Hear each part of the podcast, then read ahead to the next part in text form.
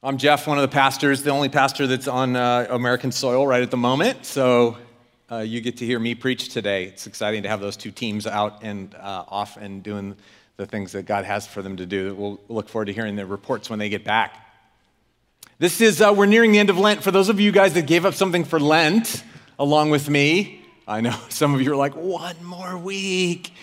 Did I tell you this story already? My favorite story is, is my friend who uh, uh, she gave up wine for Lent. Did I tell you this story? She gave up wine for Lent, and she heard me say the first day that uh, it was really great because she knew that uh, that I gave that first caveat that in history the church sometimes during Lent Sundays were these mini celebrations, and so you they would they would return to whatever it is they gave up for that one day and sort of celebrate it. She's like, so I'm doing that. So I gave up wine, but not on Sundays. And then she goes, but Really, it's like sundown Saturday to sundown Sunday, so sort of Saturdays and Sundays, and then actually we've kind of stretched it to the weekend. So I gave up wine except for weekends, and then Wednesday because that's date night. So I gave up wine except Wednesdays and the weekends, and then and then every other Tuesday's book club. So I gave up wine for Lent, except for four days a week. So I'm I'm all good. But with those of us that gave up something for Lent, it was this, this, uh, this spiritual discipline of releasing something that is of of importance to us, or that at least just the, the, the, absence of it would remind us of God's presence and God's sufficiency. And so it's a discipline for 40 days, 46 days really, if you count the Sundays, of longing for God, getting in touch with, you know what I really hunger for is God. I want more of you, God, in my life. So we're getting near the end of that, you guys.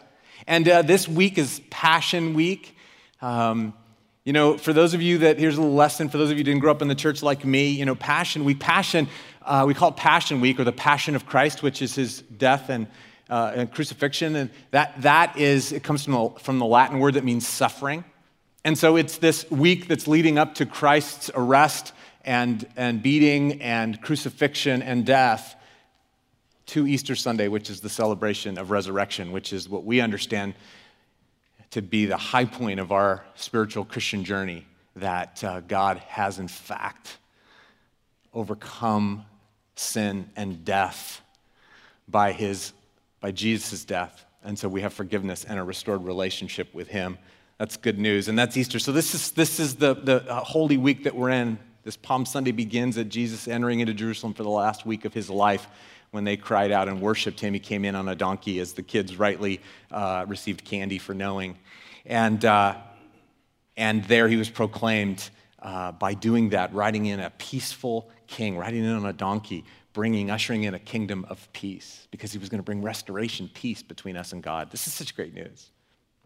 And Friday night, we'll, we'll celebrate uh, uh, Good Friday, the Lord's death, and then Sunday, his resurrection. That's all Passion Week. Well, we, we wanted to uh, acknowledge this Palm Sunday, the beginning of the end of Lent, and, and yet we want to move on in our sermon series uh, called How Then Should We Pray? And it's very relating, uh, the, uh, the two things relate this idea of Jesus coming and bringing victory over death and sin and hell, and this line in the phrase, uh, uh, this, these phrases, these lines in the Lord's Prayer. This sermon this morning, this uh, is on that phrase, lead us not into temptation, but to deliver us from evil. That's the line of the, of the, of the uh, prayer that we pray. Now, going into the scriptures, we'll read it a little bit differently. Look back with me at the scriptures in, in uh, Matthew chapter 6. Uh, this is, I'll just read this. We're going to uh, recite it together at the end of the service. But this then is how you should pray. Our Father, and this is, well, I don't want to go over that too fast. Jesus is teaching, he goes, This then is how you should pray. How do we interact with God? How do we talk to God? What's prayer? It's the meaning of prayer, where that's the longing of every human heart. And Jesus says, This then is how you should pray. And he begins to teach. And we've preached on each one of these phrases. In our Father in heaven, hallowed be your name. Your kingdom come. Your will be done on earth as it is in heaven. Give us this day our daily bread and forgive us our debts as we also have forgiven our debtors. And lead us not into temptation. This is the text for today. And lead us not into temptation, but deliver us from what? The evil one. Lead us not into temptation, but deliver us from the evil one. Jesus is teaching, this then is how you should pray. And I want to parse a couple of phrases and then teach a little bit on, uh, on some implications that this then is how you should pray. The first phrase is, lead us not into temptation. It re- re- immediately it raises a question, right? Lead us not into temptation. It, leads, it immediately raises this question: How would God lead us into temptation? What kind of God would lead us into temptation? Like that is crazy. What a terrible thing for Him to do to lead us into temptation. And in fact, right away we know that that can't be exactly on the face value what it means because James chapter 1, look at this verse. James 1 says, When tempted, no one should say, God is tempting me, for God cannot be tempted by evil.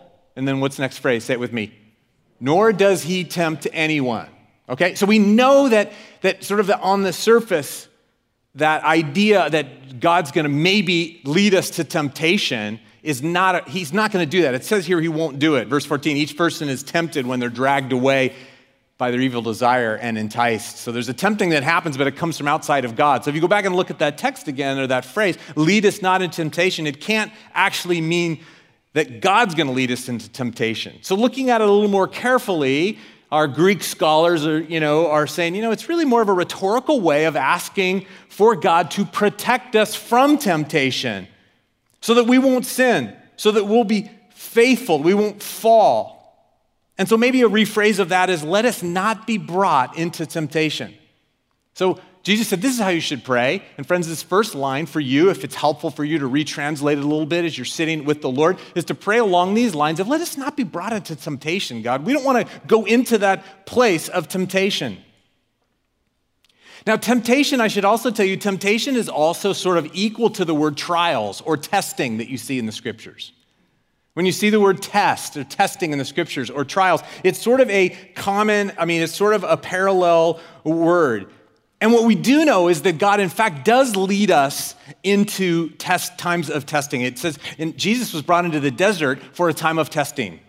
That was Jesus' remember the, for his 40 days in, in the desert? Like Jesus was brought there for a time of testing. We know that God does test or allows testing. Uh, Deuteronomy 8.2 is a super famous verse that the, um, Moses is telling the Israelites. He goes, listen, the Lord led you into the desert for 40 years to humble you and to test you in order to know what was in your heart. So God does allow te- these times of trials or of testing to come into our lives. And, and, and we know that those aren't always bad things because God's brought them to this time of testing to see what's going on inside of us, for us to know what's going on inside of us if we're going to put our hearts in God's hands or not. James uh, chapter 1 is a super famous verse. I don't have it up here either, but James 1 uh, consider it pure joy, my brothers and sisters, whenever you face what? Trials of many kinds is the same word. Whenever you face trials of many kinds, because you know that the testing of your faith produces perseverance. And perseverance must continue its work so you may be mature and complete, not lacking in anything.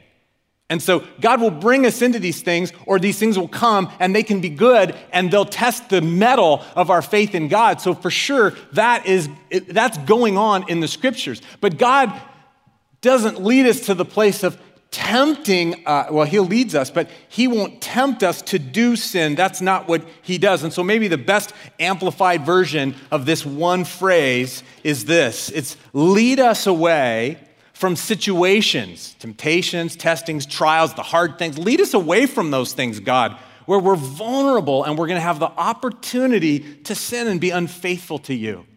This first line, friends, lead us not into temptation, is Jesus said, you should pray like this. It's essentially getting us in touch with this idea of, I don't want to fall, God. I don't want to sin. I want to be faithful to you. I'm done living in my flesh. I'm done living away from you. I'm done living outside of your will. I don't want to fall. So, God, whatever it takes to preserve me so that I do not sin, do that, God.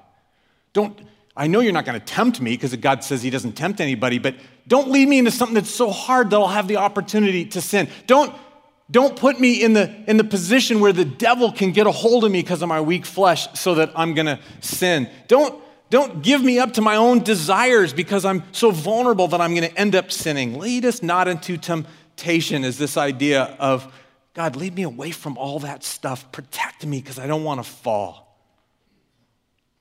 That's what lead us not into temptation means.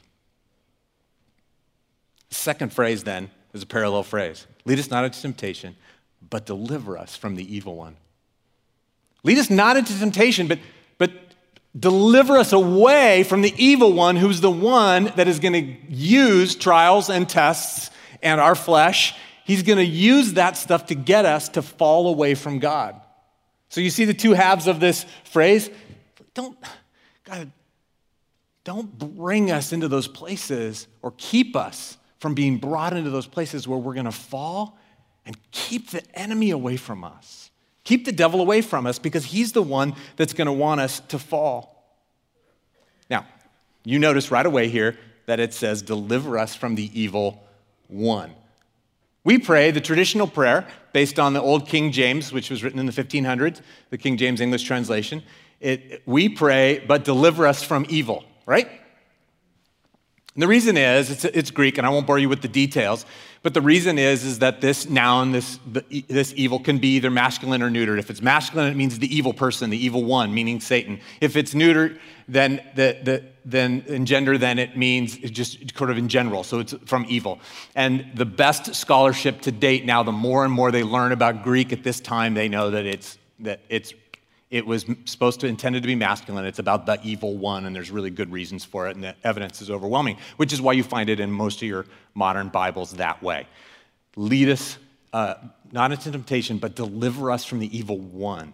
So, what we're getting to here, friends, is that this is a message. Jesus is talking to us about how to deal with the forces of evil.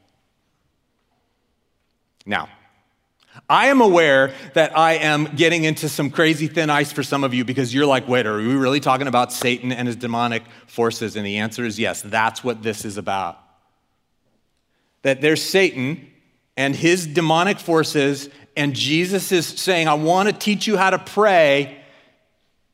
God, bring me away from anything that can cause me to fall, and men, especially take me out of the hands of Satan. Do you pray like that, church? Here's a couple of details about the evil one. Some of the details are sketchy, but we know he's a fallen angel. We don't know much more about him or how that all happened. He's called Satan, he's called the devil, he's called the evil one, he's called the prince or the ruler of this world. Scripture teaches that he came to steal and to kill and to destroy. In other words, in opposition to what Jesus does of bringing life, he demeans it and destroys it. Scripture says he tempts, he accuses, he lies. In fact, he's called the father of lies. And he has demons, other fallen angels, who have some freedom to wreak havoc in people's lives and even have some control, some measure of control over people, even to the point where some people can be entered into by these. That's possession. And any of you who grew up in the 70s with me, saw The Exorcist, have been frightened ever since. Time out. You need to know that when you become a Christian, when you say yes to Jesus and receive his forgiveness and the gift of salvation from God, the Holy Spirit comes to dwell in you. When the Holy Spirit comes to dwell in you, no demonic force can ever come and possess you. Cannot happen to you as a believer. But these forces can come and oppress us, tempt us, pressure us, bring all kinds of situations to us that will in order, the, the idea there is they, they're trying to get us to fall away, to be unfaithful to God. And so this phrase, deliver us from the evil one, really can be said like this keep the tempter away. And there's an idea of protect, which is God, don't, like, don't even let him near me. Protect, spare me from that stuff. Spare me from the evil one's attack on my life. Spare me from it. There's, so there's this, there's protect and spare us. And then there's also rescue us and save us. Meaning, and if, because if the enemy has already gotten a foothold, if the enemy is just walloping me, rescue me from his hands. That's what this says. Now, I'm going really fast. This is some teaching because I want you to see what the scriptures teach about this because most people are like, I don't know, the devil, red tail, the whole thing. We know more about the devil from Dante's Inferno and from Halloween costumes than we do from our reading of the scriptures. And I want you to know what the scriptures teach. Jesus said, This is how you should pray.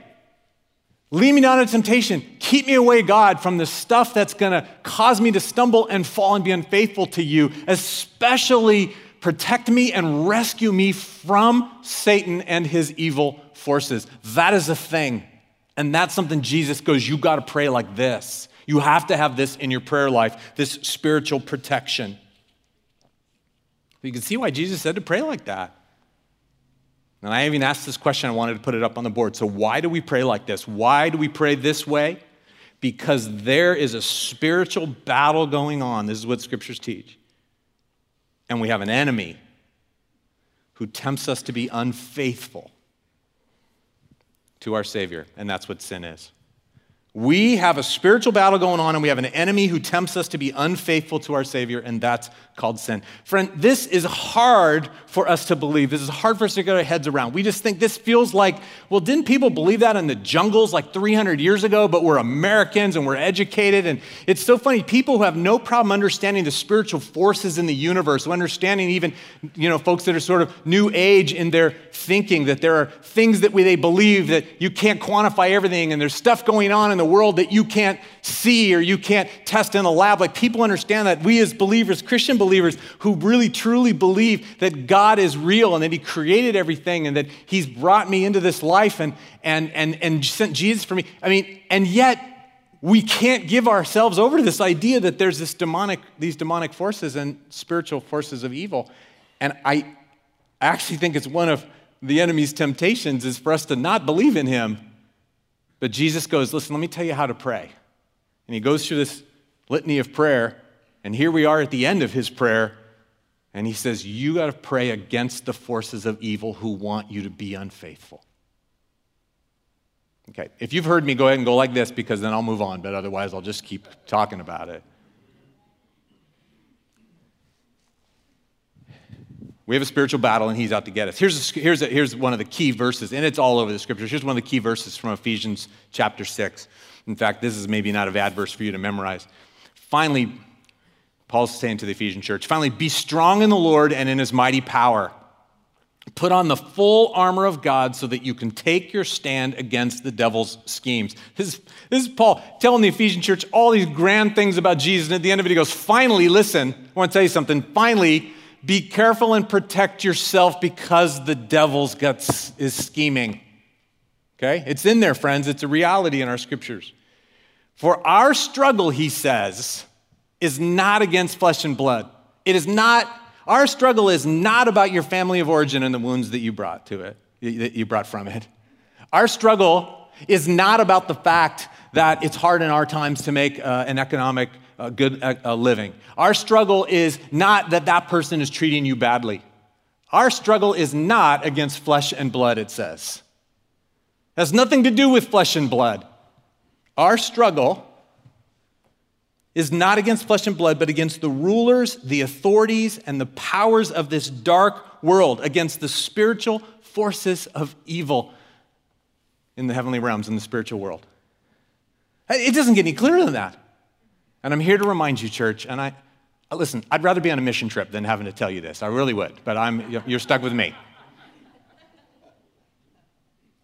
Your struggle is not against flesh and blood but it's against the forces of evil in the spiritual world who are out to take you out of the game and get you to be unfaithful to who God created you to be. It is a spiritual battle.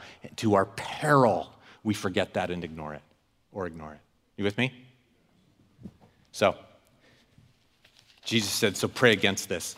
And in my last 11 minutes and 33 seconds, I want to give you spiritual warfare 101. I want to, I want to teach you what do we do with this, okay? We call it spiritual warfare. This is what the battle is it's a battle against the enemy and his forces who want to take us out of the game. He want to cause us to sin. And so we call it spiritual warfare. And here are here spiritual warfare 101. First, basic principle. He's real and he's on the hunt to destroy you.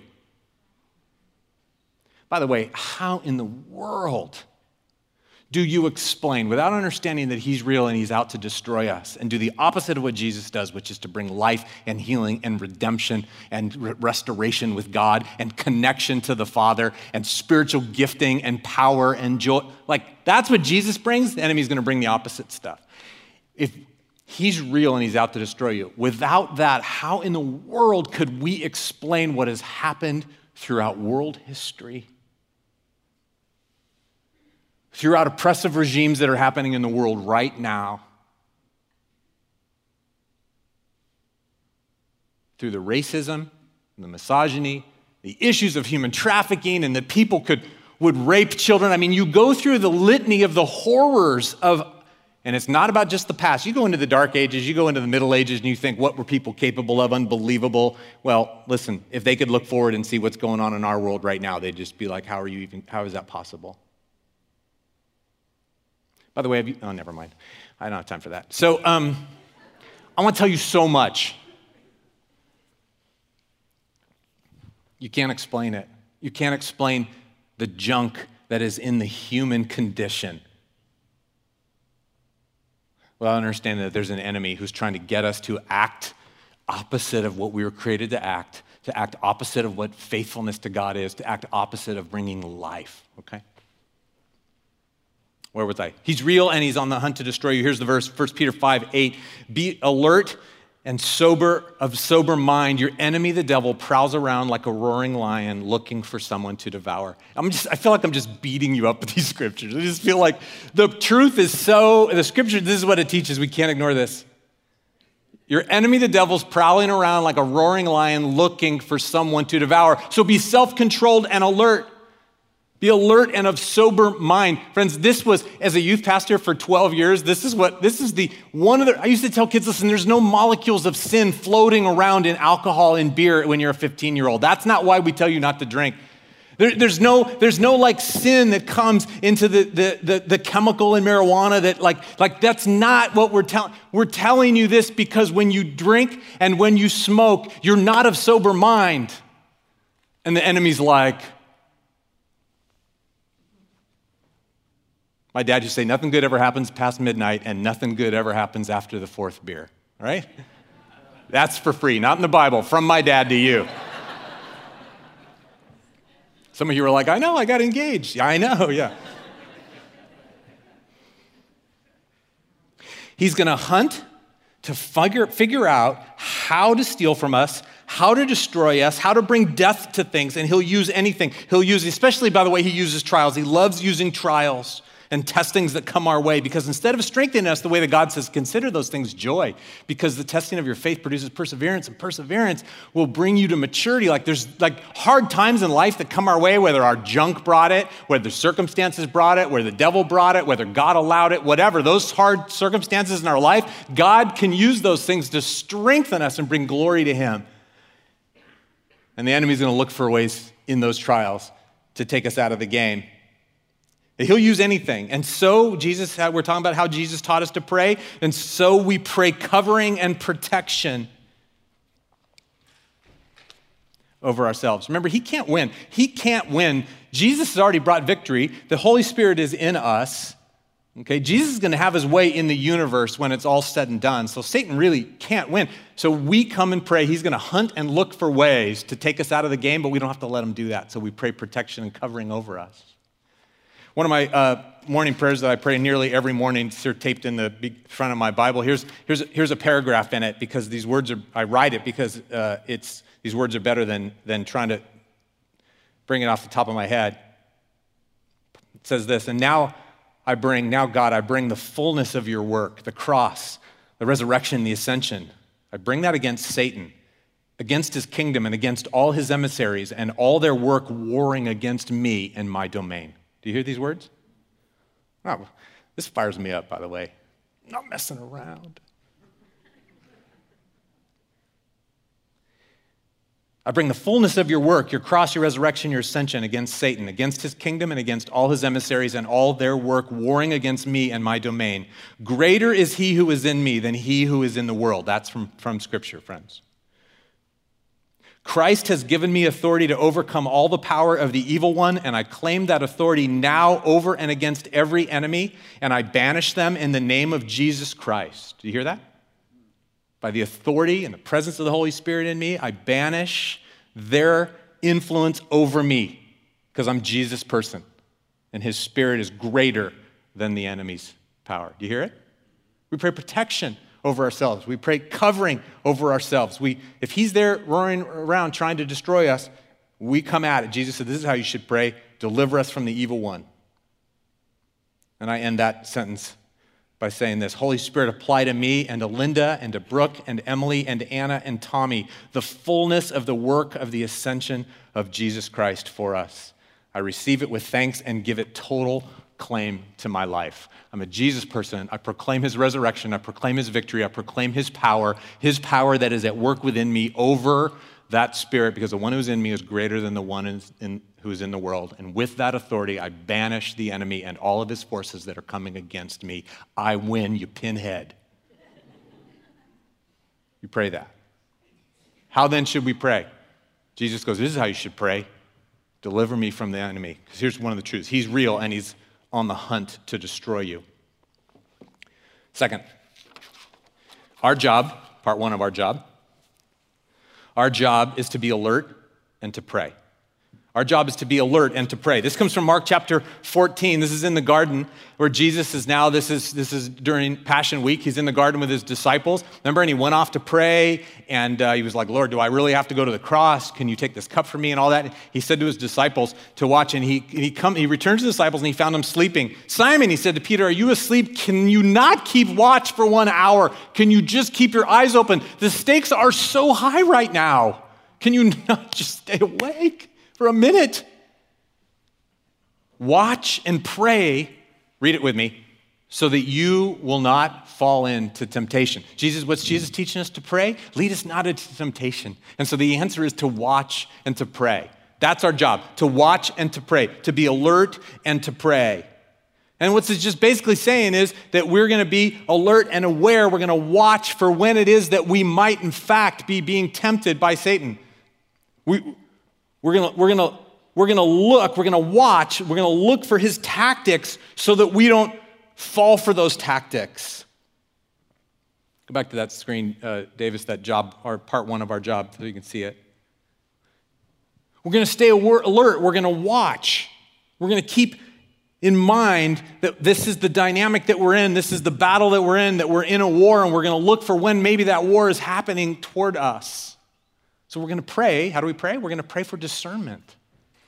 We're going to pray for discernment and revealing from God. We're going to pray for discernment, just like when we, you know, we want to say, man, where's God? What's he up to today in my life? What's God leading me to? We want to look and say, well, I wonder what the enemy would want to be doing right now in this situation and how might he be coming at me? And so I want to be alert and I want to watch for it. Because, friends, by the way, you start walking with God for a while, you start to realize that there's these familiar patterns that develop. Have you noticed that? He works in the same ways. There's some familiar patterns in which he comes at you. He's seeking to destroy you so he doesn't come at your places of strength. He's seeking to destroy you so he doesn't come when you're at your best, wherever that is. And so, when you're traveling on a work trip, or when you're feeling lonely, or when you had a fight with your, with your boyfriend, or when, like these, mo- these low moments, for example, are one of the places. So you watch and you're alert and you're praying for discernment. What does the enemy want to do to me right now? And you're careful to, be, uh, to not fall for any of the things that he's coming uh, at you with. I think about some of the ways that in which we're chronically weak, that our, our flesh is chronically weak, and we, we, we, we you know, it's like, okay, I'm angry on Monday mornings. I drink too much on the weekends. I get resentful uh, about uh, my life when I have to spend time with my uh, parents. Or, you know, like there's these places in our lives when we realize, oh, my flesh keeps getting weak. Remember what, what the text was? Jesus said to, to Peter, I don't know if I read the end of it. He said, Watch and pray so you do not fall into temptation, for the spirit is willing, but the flesh is weak. So, where our flesh is weak, the enemy comes at us. And so, we pray for discernment and eyes open so we can see, oh, that's the thing he comes at me. I had a guy who said, and I'll, and I'll disguise all the names in the, in the cities to keep anonymity, but I had a guy say to me, man, he goes, you know what? Here, let me be truthful. I love going to the home office in Omaha because there is a woman there that makes me feel like a million bucks. And he's married. And so there's that flesh thing in him that for whatever reason, what's going on in his marriage, rather than stepping up into the difficulties in that, rather than stepping up into the healing that needs to happen, rather than living in the fact that um, every marriage is imperfect, there's this fantasy woman in Omaha that stirs something in him. His flesh is perpetually weak. And we pray, Jesus has us praying, open your eyes and watch so that you do not fall into temptation. For the spirit is willing, but the flesh is weak. And you get to start seeing where that stuff is happening. So be careful. That's our job, part one. Open your eyes, be alert, and pray. Our job, part two, is to then resist him and submit fully to God. Resist him and submit fully to God. Look at this verse from James 4. Submit yourselves then to God. Resist the devil, say this part with me, and he will flee from you. Look at the promise. It's right there. Submit yourselves to God, resist the devil, and he will flee from you. You come near to God, he's going to come near to you. So wash your hands. That means repent, you sinners. Purify your hearts, you double minded. Love that verse. He's like, listen, decide you don't want to be unfaithful. Decide you don't want to be sin. Make the decision. Repent of the junk inside you that continues to, to, to be that guy, that girl, and, and and say, Look, I'm coming near God. I'm going to resist, resist the devil. And what's the promise? If you resist the devil, what will happen? He will flee. It's a promise. It's going to happen and it works, and you don't know until you try it. And some of us as young Christians, man, we used to know this kind of victory all the time because, first of all, we were young and our flesh was really, really strong back then. And we used to say, God, you got to take this away from me. You got to, you got to care for me. You got to take this temptation. And, and God would just keep coming through. And now we sort of go, ah, that's me. I got this skeleton in my closet. I got this habit that's just really probably not harming anybody. I got this thing that's just kind of the way I am. And you know what? My wife's finally done nagging me about it. And I've already screwed up my kids. So I'm just this guy now. Now, our job, part two, is to submit ourselves fully to God, to His transforming power, to His lordship, to the, the Holy Spirit inside of us. We submit fully to God, we lean into that, and we resist the devil, and He flees from us. We wash our hands of sin and go, I don't, I don't want that. So, how do we pray? We confess God, I love going to Omaha. I love it. It's an easy win. I don't have to care for that woman. I don't have to be kind to that woman. I don't have to live with that woman. I don't know that woman's imperfections. I love going to Omaha because she makes me feel like a million bucks and I can toy with that. So let me confess to you, God, that I don't want to be that guy. I want purity in my heart for her sake, because she's a child of yours, for my marriage's sake, for your name's sake, God. I'm going to wash my hands and grieve and mourn and wail. That scripture in James says if you went on to read it. I'm going to confess and then I'm going to pray for the strength to resist. God, let me be your man in this situation. And then we step into that obedience as strong and powerful, mighty warrior men and women of God who step into that role. And when we get to Omaha, we do not sit next to her at the meeting so we can chit chat and laugh about what's going on. We do not go for drinks afterward, we go back to the hotel alone.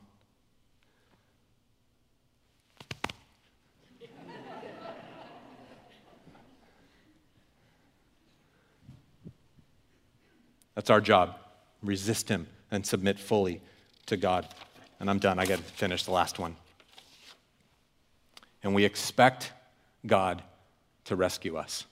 That's spiritual warfare 101. We expect God to rescue us. Here's the verse that you cannot, this is the money verse. Michael, why don't you come up here because I want you to play during our prayer experience. But this is the money verse, friends. Look at this at the end. This is from 1 Corinthians chapter 10.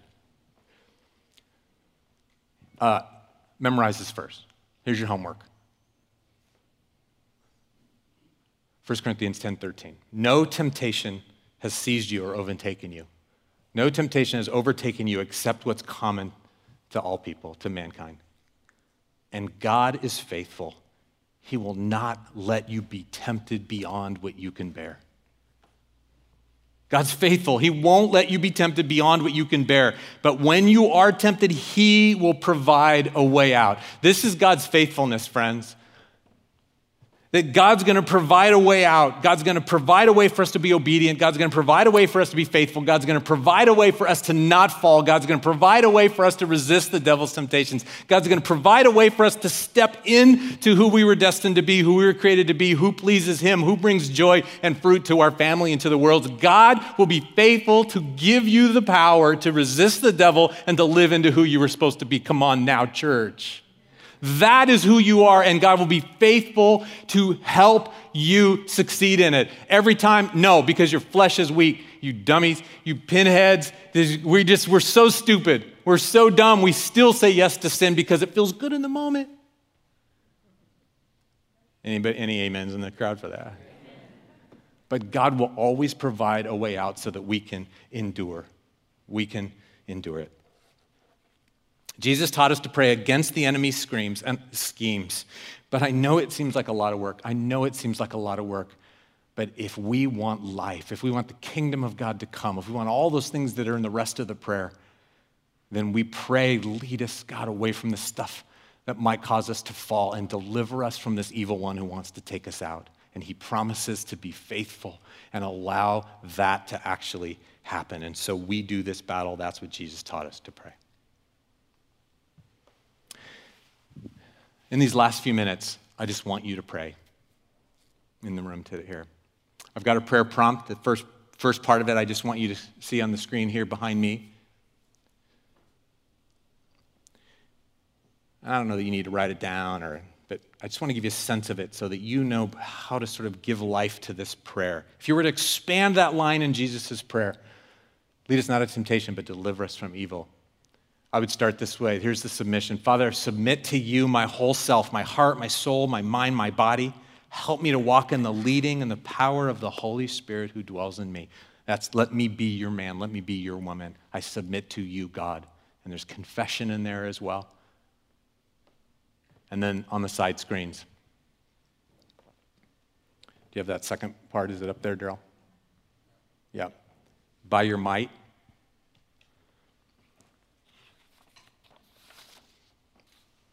By your mighty strength, and in the name of our victorious and gracious Savior Jesus, I reject the enemy's attempt to lure me to sin or to keep me sinning in this way, in that thing, in that desire to go to Omaha, in that whatever it is.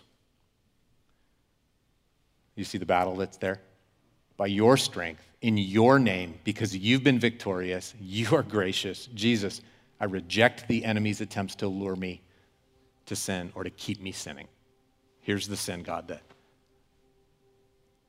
I believe in your power. So, in just two minutes, just pray silently. Look at that. Maybe there's a, a sin or some areas of sin that you need to confess. And I'll close this in just a minute. Use that as a prayer experience right now. So, church, I got some bad news, and the bad news is that you're at war and that there's an enemy of your soul who's out to destroy you. And the good news is, the good news is that Jesus Christ possesses you and is faithful to strengthen you and protect you, to give you discernment, to lead you into faithful living. So let's fight the battle and live into all it is that God has called us to be. Because God called us to, to pray, lead us not into temptation, but deliver us from the evil one.